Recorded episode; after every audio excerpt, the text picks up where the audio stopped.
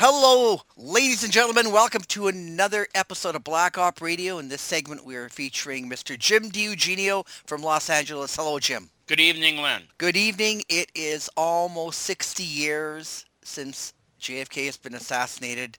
They still won't release the files. We know they're hiding something. And week after week, we go through and find people who are authors, filmmakers, uh, people who run websites, uh, you know, such as yourself with Kennedys and King.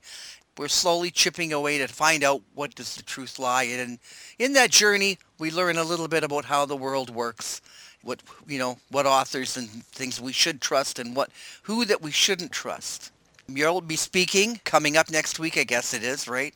Yeah, you want to talk about uh, the the banquet in Dallas first, Right. right? Okay. Sure. All right. The JFK Continuing Inquiry, which is hosted by Chris Gallop, he has a luncheon. He's been doing it for several years.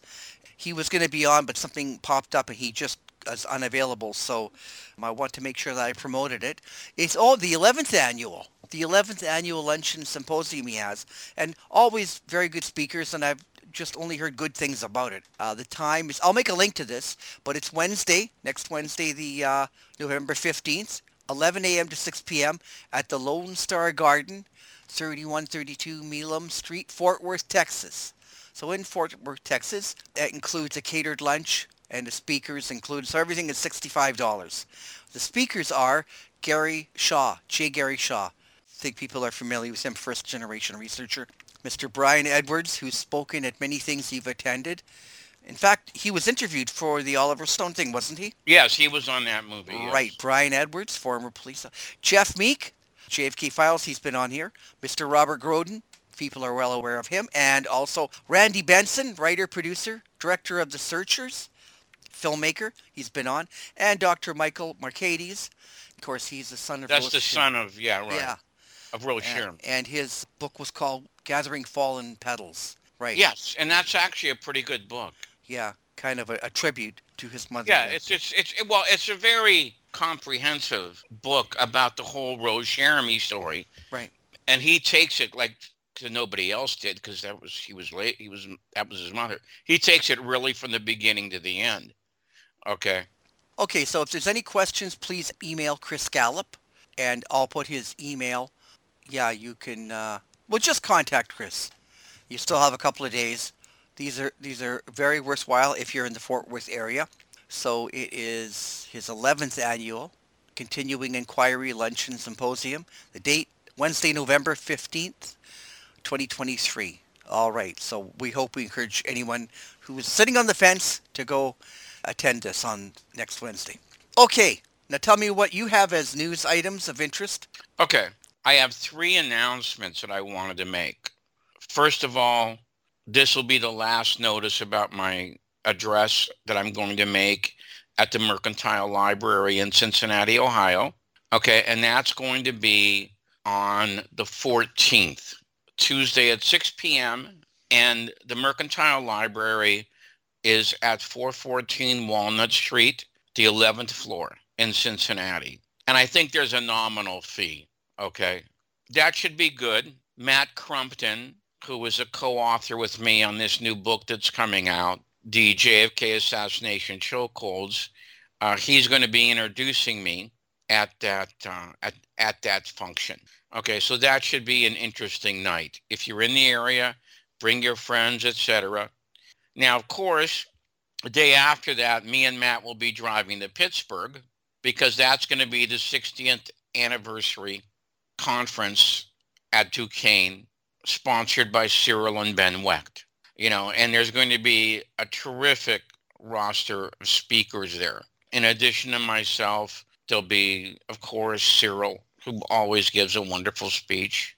Uh, I think Bill Simpich will be there. I think Gary Aguilar will be there. Alec Baldwin will be there.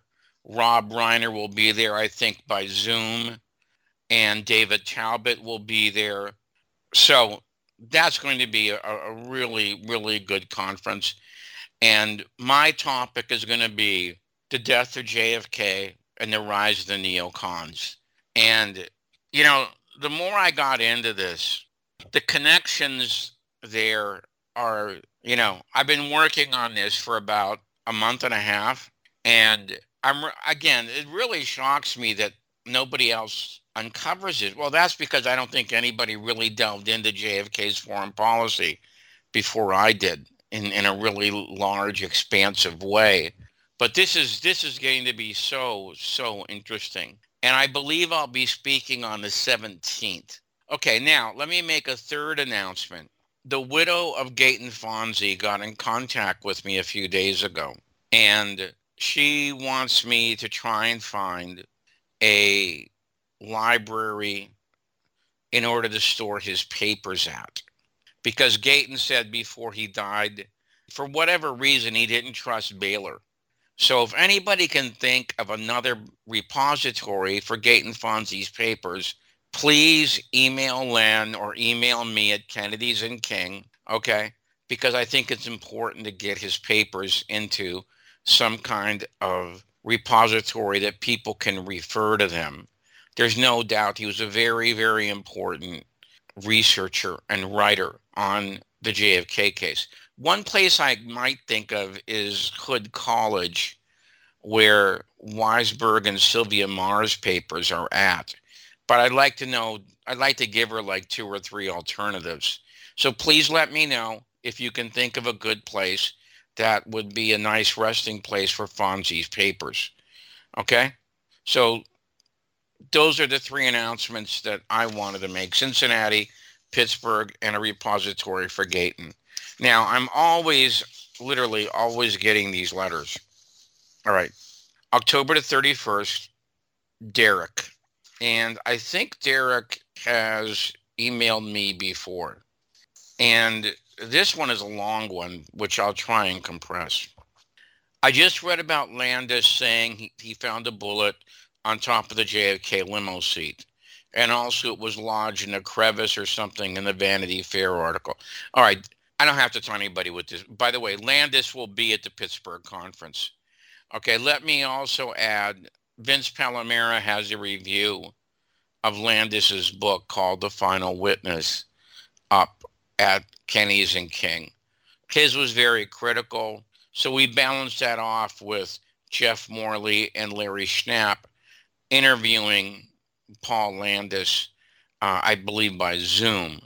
So we have a written and we have an oral article about right, Paul Jim, Landis. But just for like one minute, for people who aren't familiar with him, just just give us a brief. Oh, the guy made he made such a publicity splash. I thought everybody would know about. Well, this. no, I I know you'll be able to add some insight. He is the only guy I've ever seen who got positive articles in Vanity Fair and the New York Times within two days of each other. That is, and he apparently he doesn't know he's promoting a conspiracy. So he is a Secret Service agent who says that he found a bullet in the back of the limousine because he was helping Jackie Kennedy out. He didn't think very much of it, so he said he went into Parkland Hospital and he deposited it on on Kennedy's uh, gurney and he just forgot about it. And or he either forgot about it or he felt that there was pressure to go along with the whole three bullet scenario. So he didn't really ponder what he had done until somebody gave him Tink Thompson's book many, many, many years later. And that's when he first started to mention this thing. And now he's written a book. And like I said, amazing he got an article in Vanity Fair and one in the New York Times, and they were both rather positive. So this created a real, like Bobby Kennedy, for example, Bobby Kennedy Jr. tweeted out the magic bullet theory is dead, you know, when he read the story in the Times. Okay, so Derek begins his letter. I read about Landis saying he found a bullet on top of the JFK limo seat and also was lodged in a crevice or something in the Vanity Fair article. The official story is a bullet hit JFK in the upper back, came out his throat, went into Connally, and then was found pristine, having gone through a rib, wrist, and into his thigh. That's correct. Did another shot hit and exploded Kennedy's head? That's correct. At some point, a bullet missed and chipped a piece of curb on the tag hit. That is correct. That's three bullets. plus the Landis bullet. That's correct, according to Landis.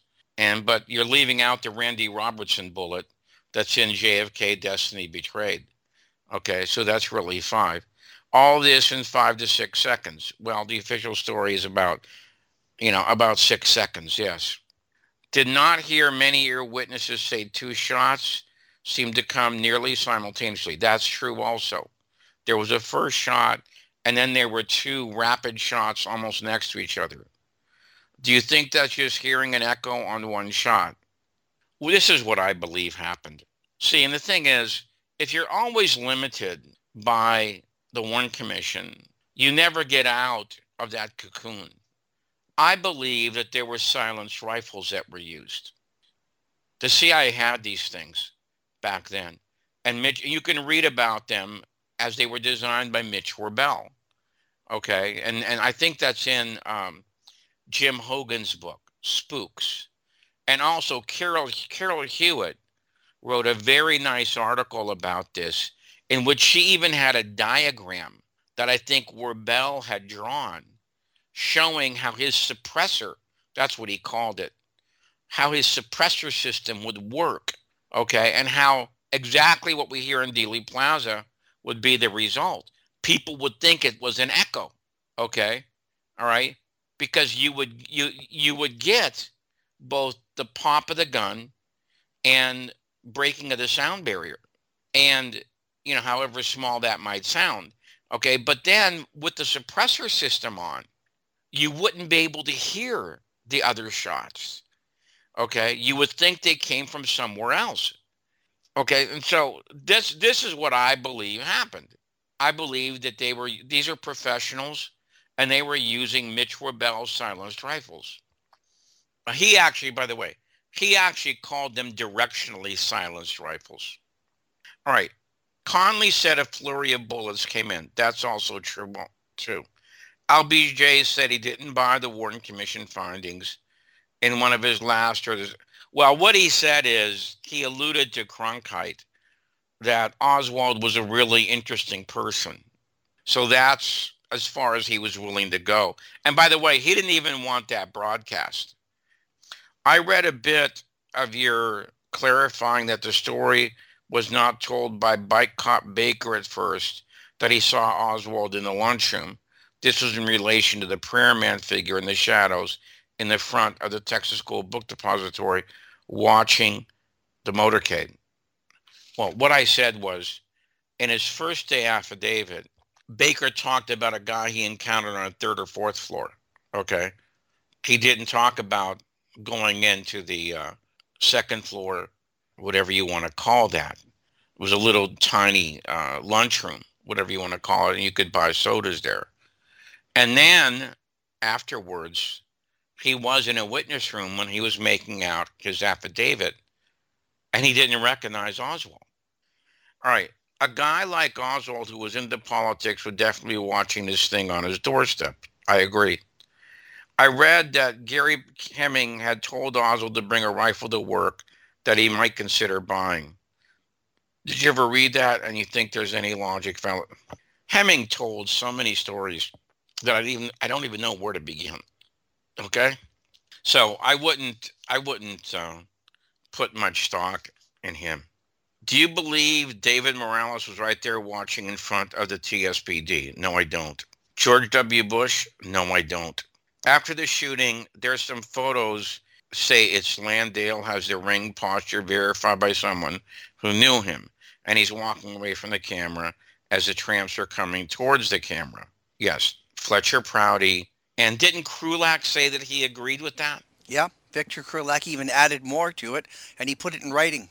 Didn't Lansdale's wife also agree with that? Yes, as well. Yeah. Okay. Yeah. So, but you know, here's the thing: they don't really say what was he doing. I mean, you just like, oh, okay, he's there. Now it's very strange that on the day that a president is killed and and a change of government, Lansdale is there, and he, I think his specialty really was cover stories and that. So he was, you know, if you want to speculate, there to make sure that whatever was supposed to happen uh, happened because of so many failures. I feel that, you know, in, in Miami, you know, the all the other attempts, even the Chicago plot, you know, just so many things had failed it. I think they finally said, listen, we got to get this done. Just make sure that everything's in place.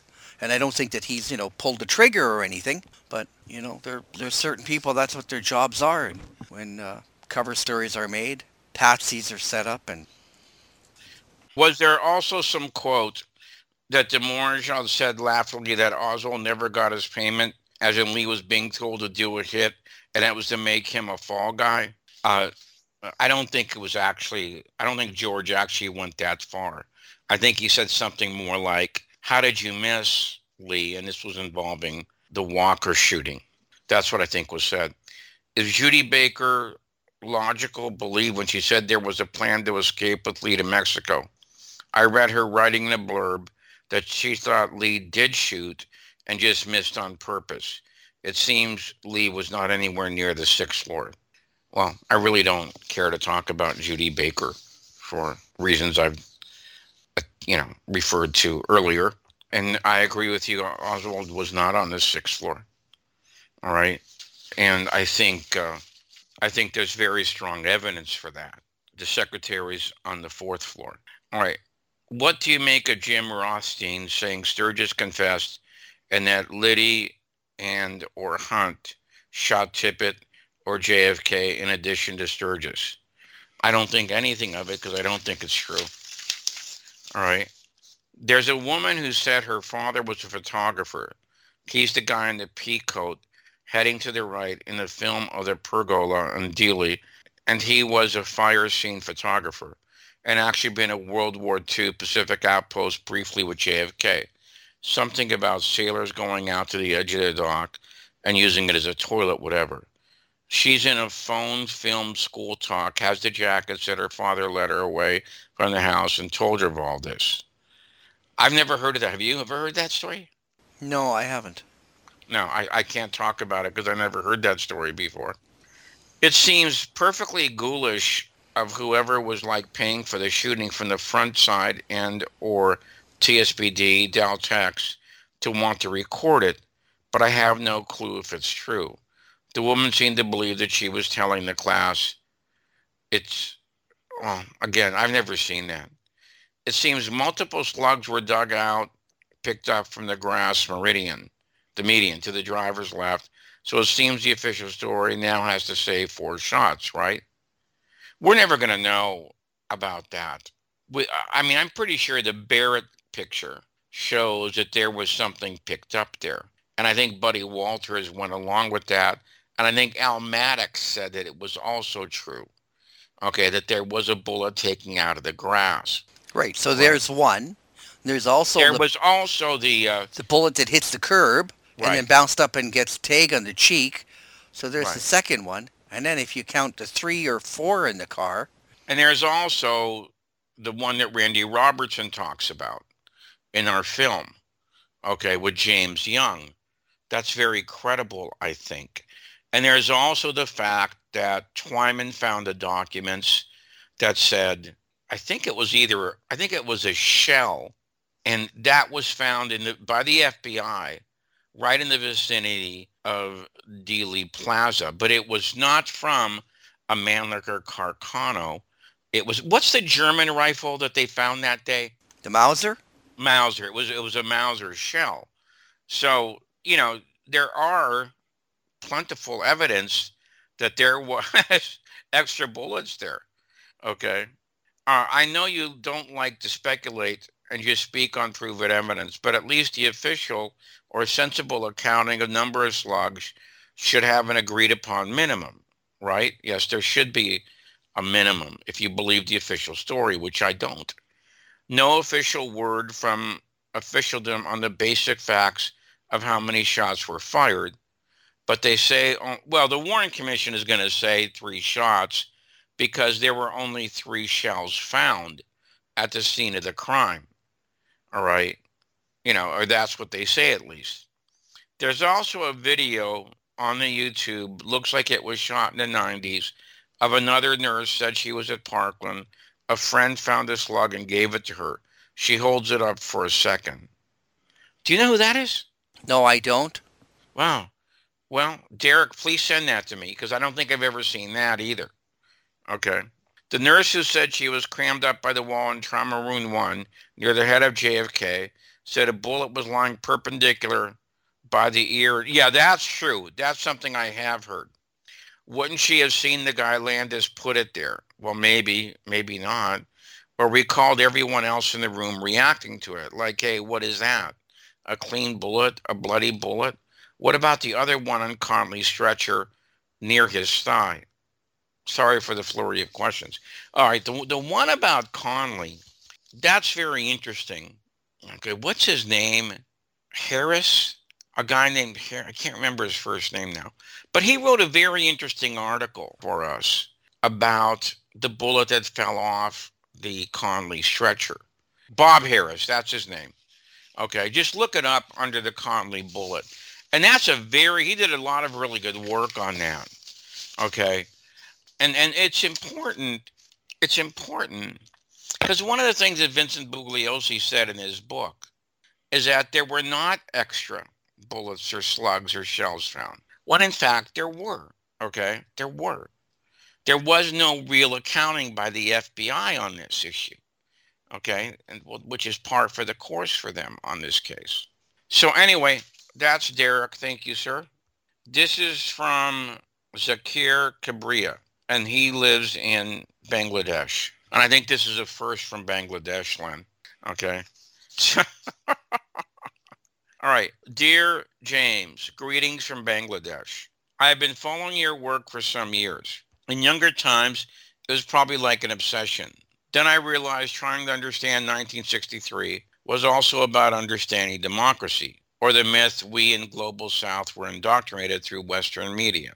After the Ukraine crisis, Ukraine crisis, I delved deep into CIA facilitated Ukraine insurgency against the Soviet Union in the 1950s through the Gehlen organization. Then I noticed the Gehlen commander was sent to Miami Station while he was still a German citizen. Then I noticed in Haaretz, that's a magazine being published out of Israel, that the CIA officer reading Oswald's mails was Jewish. I think that's true.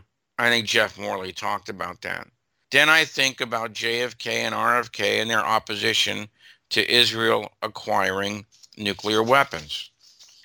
It, if it's far far fetched to think it was Israelis, who among many other sinister elements, wanted JFK gone.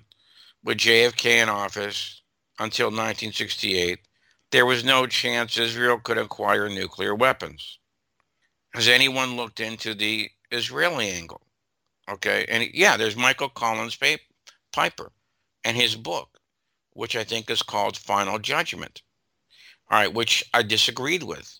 He always wanted to talk to me, by the way, before he passed away. He died rather young. I think it was like 56 or something. He always said, if I could just have a half an hour with Jim DiEugenio. Well, I read his book and I didn't find it very convincing. Now, it's not like there is no angle there. There is an angle there. They're very interesting what Kennedy was trying to do in the Middle East and his his attempt to do something that I don't think anybody had ever done before, and I don't think anybody's done since, but his attempt to befriend Gamal Abdel Nasser and have him a very friendly relationship through Nasser, uh, because he thought Nasser could westernize the Middle East. And that is not an uncalled for assumption. This is one of the things I'll be talking about in Pittsburgh, by the way, for about the last 15 minutes. How I believe the 1967 war would have never occurred if JFK had lived. And that obviously would have changed the whole face of the Middle East. Lastly, from a distance, being far away, I often feel too much focus on CIA limits possibilities to unpack far deeper elements. In my understanding, CIA and national security systems were used, but isn't in the case that CIA, OSS, and predecessor systems were protecting American oligarchs' interests for many decades. Well, that's true. That's true. Anybody who studied the CIA for a while understands how they served the wishes of the upper class. Then who gave the green light to go ahead? Didn't Dulles serve as masters throughout his career? Yes, that's true. Allen Dulles was very beholden to Wall Street and especially the Rockefeller clan. Now, as far as who gave the green light, that's an interesting question. You know, because to be perfectly frank, I don't believe Dulles, although I think he was a major player in the conspiracy, I don't think he would have gone ahead with this unless he had some kind of clearance from above because they needed the media. They needed the media to go along with it. And so I think that's what Dulles would have wanted out of the whole CFR crowd. He would want to be sure that they would use their influence in order to go along with the cover story. P.S. Gerald Ford and Nelson Rockefeller in the White House fascinates me. How come Americans didn't notice the fact that at one point in history, America is ruled by a president and vice president who were both unelected? Wasn't it a more efficient coup than November 63? Of course, it was made possible because November 1963 happened. Then I see Ford had an aircraft carrier named after him. That's true, by the way. Strange because he was a failed president in every possible way. That's true also. Yet security elements honored him by naming the carrier after him. Yes, that's that's all rather odd if you ask me. Okay. Did they name an aircraft carrier under after Jimmy Carter? thank you for your work. Well, thank you too. Okay, thanks for the letter. Okay, Len, I think we're just about all caught up. Let's give me give you a couple of previews. Number one, Jeff Carter has his third installment on Fletcher Prouty coming up. He showed me the rough draft. Looks interesting. It's basically about Vietnam. And the JFK assassination show chokeholds, that book, is available on pre-order. I think it starts shipping on the 14th. And that's one that I think you're going to have Paul Bleau on, right? To talk about that one. Right. And a few people, maybe Mark Adamczyk. Mark, uh, yeah, Mark would be good. Yeah. Okay. And you've, and, and, and what's his name? Mr. Eiler? Yeah, right. Ontario? Yeah. Yeah. Those are three other com- contributors along with Matt Crumpton and myself. And it's, it's, it's, it's a pretty distinguished book, I think. And I would say that even if I wasn't a contributor. In fact, I'm only a minor contributor. I wrote maybe 15 to 20% of that book, a couple of chapters and part of the conclusion. Okay, was, most of it was written by Paul and Matt Crumpton. Okay, all right. Okay, so that brings us up to date, my friend. All right, good. Uh, so on the uh, We'll talk to you after your conferences that you've been to and uh, give us a report on that. And, uh, my uh, pleasure. Wrapping up. Okay. Thank you very much for sharing your time again. And uh, I'll just mention also that the uh, the Chris Gallop Continuing Inquiry, his 11th annual luncheon symposium, 11 a.m. to 6 p.m. on November 15th. And I'll leave the email in the show notes here. All right, then. Uh, thank you very much, Jim and we'll be in touch. Okay. Bye bye. Okay. Bye.